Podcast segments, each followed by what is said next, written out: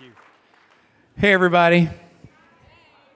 How you doing? How you doing? How you doing? That's excellent. Well, it's great to uh, be here again. Actually, this is really cool, and I do feel like I'm at home, and to see uh, my pastor and actually former first lady and Pastor Scott, and you're like, that's President Hagin and Mrs. Hagin. Yeah, I know. That's Pastor Scott and Karen. I know, family. But, uh, and then thank you, Desiree, for making my visits always so great and helping me get here. And I'm just excited here. And I want to echo actually what President Hagin said about worshiping God with abandon. Never, ever, ever be ashamed of that. And also, don't assume that it has to happen at an altar.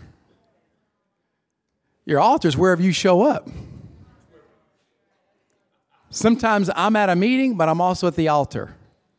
Sometimes I'm giving companies counsel, but I'm at the altar. I'm at a conference table sitting down talking with the CEO, but I'm also at the altar. It's just the place where I connect with God and I get downloads. It's a place where my heart is open to Him. I'm saying, God, I need your help because I know these folks right here, they need an answer. And so don't just localize it. Of course, we love coming here, but don't localize the altar and you carry with you in your heart. Right? It's the place where you and the Lord commune, where you know He's showing up with you, He's got your back as you walk into different places. And it's just such a wonderful thing. Remember, we talked about it last time I was here. I said, you know, wherever we go as believers, we carry, we are carriers of the atmosphere of heaven. So when you show up, heaven shows up with you. And sometimes the only access that people have to heaven is through you. Because they don't know what the kingdom looks like until you explain it to them, until you introduce Jesus to them. Then they can see the kingdom. So, whatever major that God's placed on your heart, whatever place He's called you into, just know that it, there's no place in the walk of a Christian where the there are it it, it where it, it separates Sunday from Monday right? Kind of in the Hebrew tradition, it's actually time is looked upon as a circle, not as a line. And so it's everything that you do. It's everywhere you go. It's whatever place you find yourselves. It's whatever class you take. It's wherever wherever you find yourself, know that you are representing him. And that's a wonderful thing. So, whatever your major is, be it music, be it finance, be it sales, be it whatever that might be, whatever it is, design, you are there as an ambassador for Him. Don't let anything tell you or anyone tell you that it's supposed to be separate because you got the God factor. I tell my kids, uh, Brandon and Brooks, Brandon's 23, Brooks is, Brooks is uh, 20. I'm like, when you walk into a room, heaven walks into a room, that is, that is, that's your advantage in the marketplace, is him. He's our advantage. So whatever that is, just know that you've, given, you've been given the mind of Christ to speak truth to provide wisdom and insight and revelation and answers to people that don't know how they're going to get from point A to point B. But you know him. And so he's giving you the spirit of wisdom and revelation to impact the culture that we walk in. You know, God's not afraid of what's happening right now outside, around the world. All this different craziness and kind of this weird stuff at times. He's not, he's not afraid of it. He's like, okay, and so what are you going to do? Oh, God, hurry up. Jesus, come quickly. He's like, wait, uh uh no, no, no, no. What are you going to do? He tells you to occupy until he comes, not get into a bunker and call heaven down. So, what are you going to do? Right? The government shall be upon his. Where are the shoulders connected to? The body. Who's the body? So guess what? right? It's up, it's really, we have to take part in this. Right? This, we pray to get up off of our knees and do. We pray to get strategies and get up and do. That's why we pray to actually be his extension and his reach and his hands. Right? That wasn't my notes, but anyway, let's go. So, real quick. So, what I want to do is just real briefly, with the time I have, is to talk to you about um, as we kind of are, we find ourselves, I think one of the biggest need, things that we have need of right now is the need for dialogue.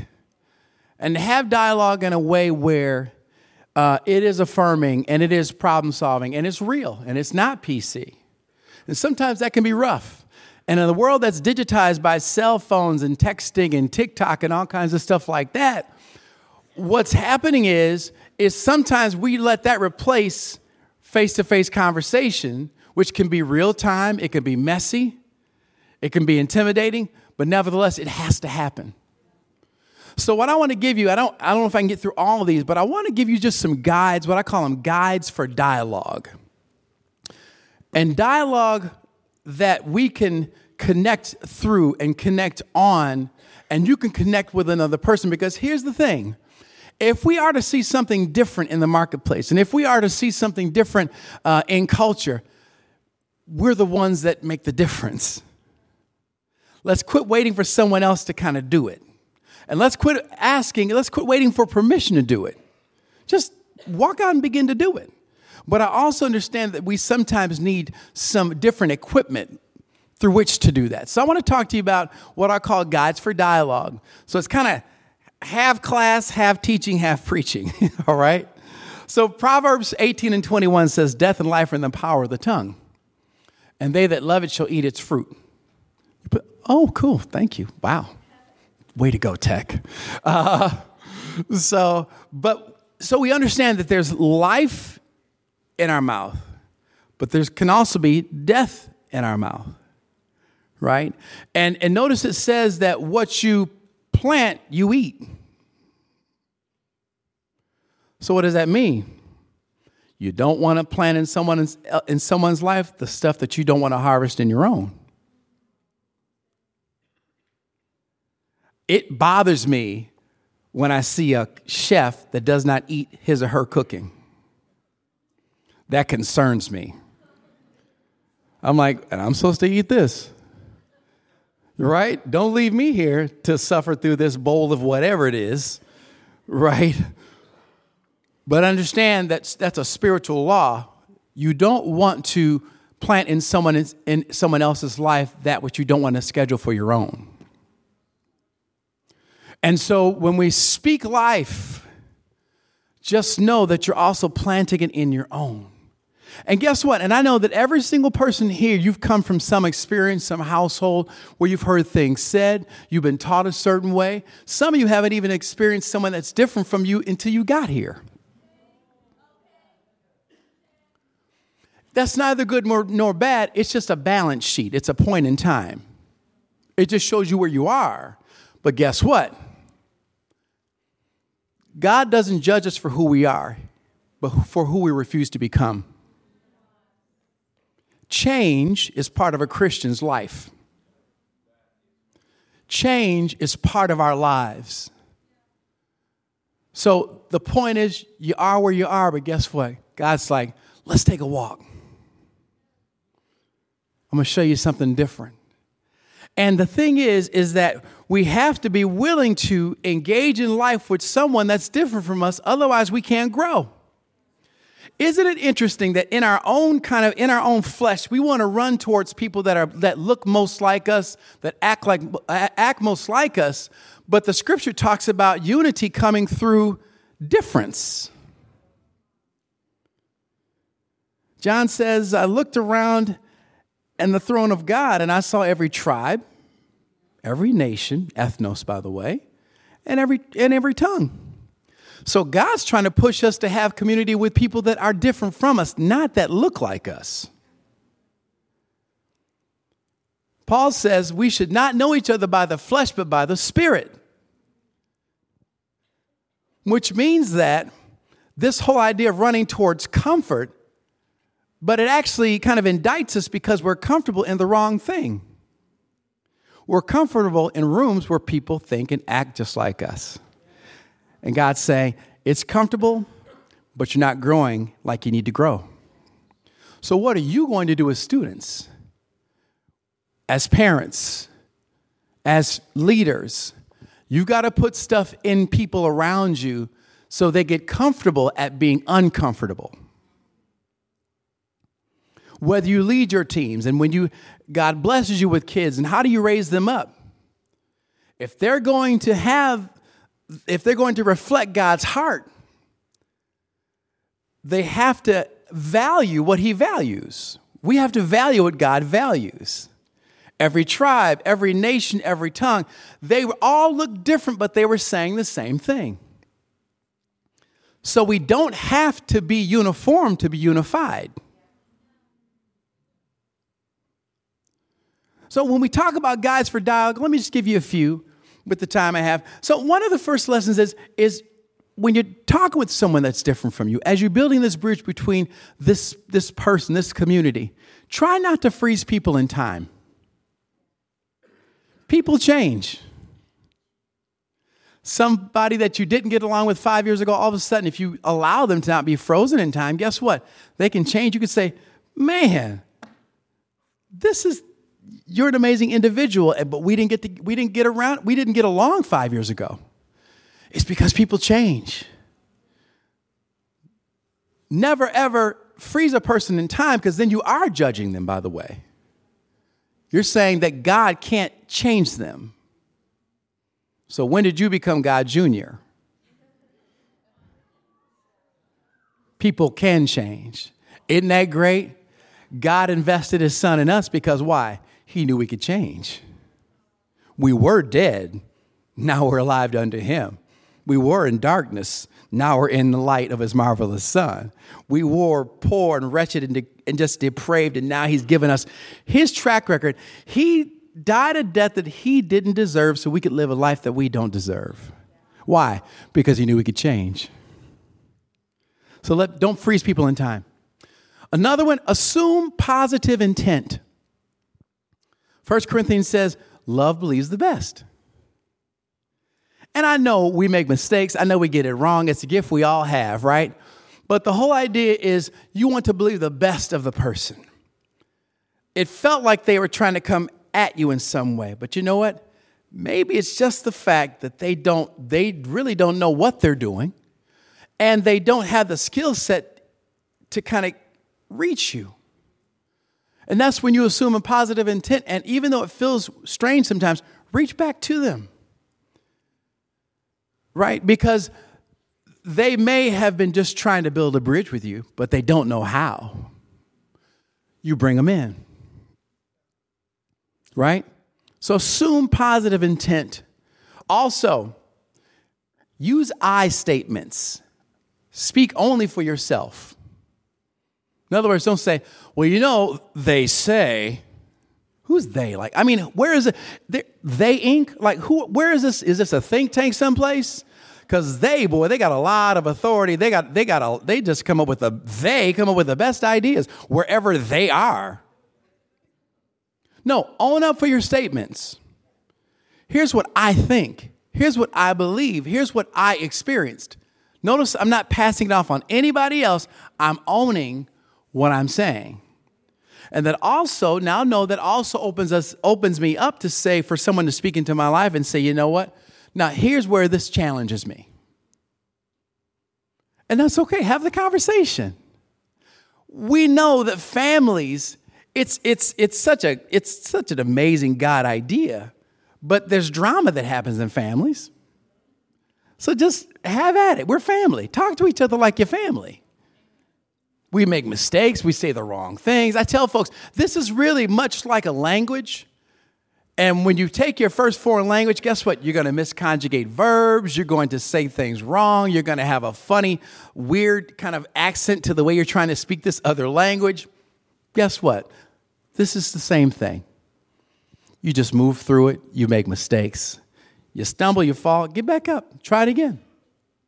And in this space, there is grace. It doesn't mean that we can just say anything we want to, do anything we want to, because we need to be responsible about it. But what it does mean is that we give people chances when they make mistakes. We give them chances. But we still talk to them directly if it causes, if it hurts our feelings or if we're feeling some kind of way about it, we need to kind of come to the table and talk about it. That as well. So use I statements. Also, be real and be honest. Some people talk so indirectly till I don't know what they say. Well, there's several things that might be sort of kind of couched in things we might want to consider as we're maybe going down this path. Like, what are you talking about? Would you please say it? Right? So have real conversations. But here's what we do as children of God we don't have an, if we walk away from the table, we must return back to the table. The table of brotherhood, the table of fellowship, guess what? You can't get up and walk away and, and decide not to come back. You got to come back to the table. Got to come back to the table. To get up and walk away and just stay away, nope, that's not an option in the family. Sorry we come back to the table and we hash it out again. If you get mad at each other again, guess what? Walk away from the table, take a couple breaths, come back to the table. Why? Because that's what God wants. Have the hard conversations, but come back to the table. When furious, get curious. Something that really strikes your thinking that really comes after you that makes you angry. First of all, there's two things. Ask why you're angry like, what has it hid inside of you? And then the other part of that is say, you know what? Okay, now what can I learn from that? Why am I angry? What did it do to me? Why do I feel this way? And get curious, right? But we can't say to people to get over it. Tell you what, articulate it. Get over it. Okay, well, tell me what it is in your mind. Articulate it, which will throw them into a whole other level of study. Because you just can't say get over it and not tell me what you think it is. Because it is attached to history, it is attached to situations, it is attached to how we've been raised uh, up differently, it's attached to a lot of stuff. What is it? Practice both and both and thinking.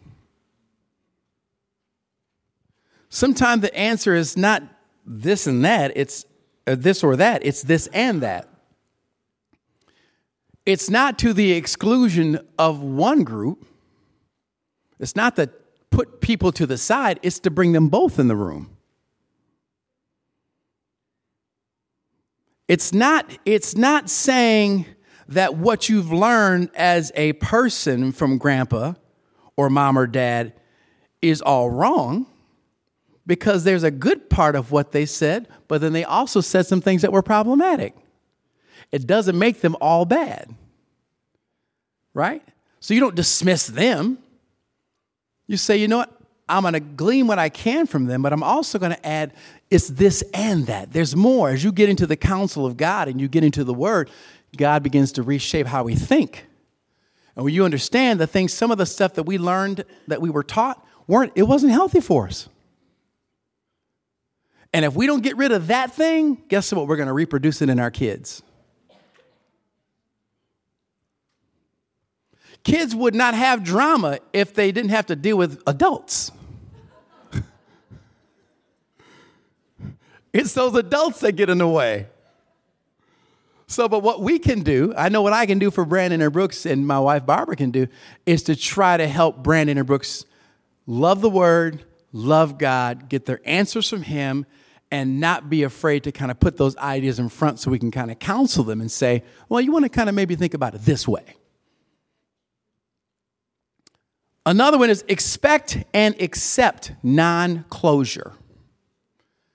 I'm one of those folks, I love checking things off closure like, hmm, it's like a good meal.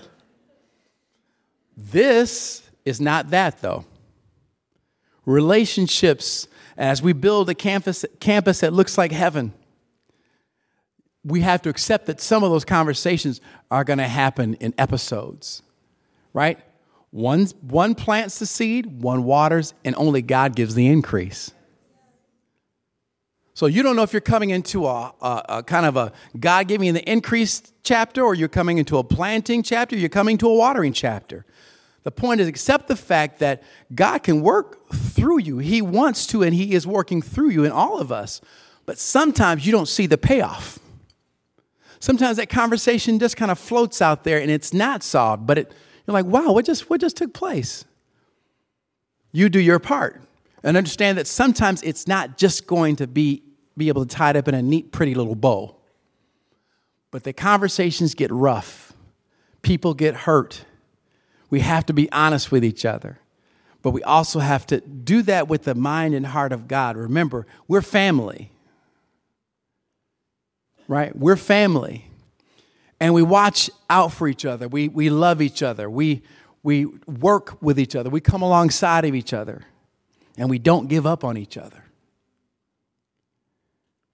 Also, seek first to understand. That means we got to listen. Before we offer what we think is the answer, take the time to hear what the person's saying. And to know that listening takes more than just these paddles on the side of our head. Hear the person. Take time to listen to them, right? Seek to understand where they're coming from. There's a reason where why their tears are falling. There's a reason why they just yell. There's a reason why they, they look and they kind of appear to be so cold. There's a story behind the story. So we want to understand that. Sometimes when people uh, may, you know, yell or say something to you, sometimes they're yelling to a ghost that they're experienced behind you. It's a bad situation. It's a tough upbringing. It's something that they've suffered from. It's something that they heard or that they were, that they experienced. Sometimes they might be looking at you, but they're not even talking to you. Give them a chance. Give them a chance. Because a lot of times that's just a manifestation of some type of hurt. The next one is step up and step back. So you step up boldly when you need to say something. You step up boldly when you're trying to speak on behalf or come alongside and support somebody, but then step back to let someone else come up to the front of the table and also say what's on their heart. So you step up and then you step back. Give space for other people to kind of talk about their experience as well. And one is not better than the other, by the way, they're just different. Just different experiences. And we have to figure out what our part in God's story in the earth, how is it going to manifest through us?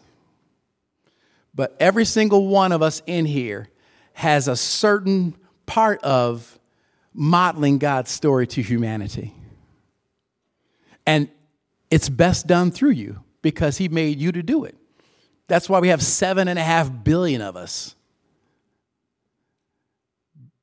That is just a small fraction of how God wants to get things out. So do it your way. But I would tell you, do it in a way that represents the kingdom of God. Do it in a way where everybody in the group doesn't look like you. Do it in a way where you actually are manifesting Revelation 7 and 9. Then listen actively. That means pay attention, take time. Don't assume that we have the answer. Sit down and listen to the person, listen to their story. And everybody in the room has a story. Right? Again, neither, not any better, not any worse, just different. We have to take time for those stories. And then finally, the last one suspend judgment. Suspend judgment. Why? Because, again, to the first one, people change. Right? And to, to, to suspend that judgment gives that person a space to share their heart or talk about their experience and why they act this way or that way. It gives them space to talk about it. Um, it and you might not even end up where you agree with the person, but at least you've heard where they're coming from. If we are, if, if the world outside of here is to get any better, it's going to happen through what the world sees in us. John 17, 21 we model, we're the witness to the world of the reality of the Father and that the Father sent the Son. So when we talk about community, right, let's lean into the fact that we want the community to look like heaven. When you go to places, uh, go, go with people that are different from you, like real practical things. I love going to art galleries with my friends that are different from me because we see something very different in the paintings or in the work. But experience life with folks that are different from you. Because what will happen, and I've seen this happen not only in my life, but in friends of my friends' lives, God will begin to change your palate, your spiritual and cultural palate. And you'll come into a point in your life where you come into a room where everybody looks like you, you'll be like, and you'll be unsatisfied because everybody looks just like you. And it's God resetting what you have a taste for in the spirit. You love seeing heaven. Replicate it in all of your rooms. So guess what? As a business leader, you're going to go and you're going to choose a team that looks like heaven. When you're hiring teachers, you're going to want to replicate heaven right? When you go out and about and you're working on a team, you're, I want different people around me. And now it's funny because secular society calls that cultural competency. I call it kingdom. So I'll leave it with this thought, and that is don't, sat- don't, act, don't settle for the ordinary. Like President Hagin said, it's not about trying to get you to express yourself in God at the minimum. We want the maximum. So I will encourage you continue to be a God chaser. Don't ever apologize for his hand on your life and replicate heaven wherever you go. Amen. I love you. God bless you.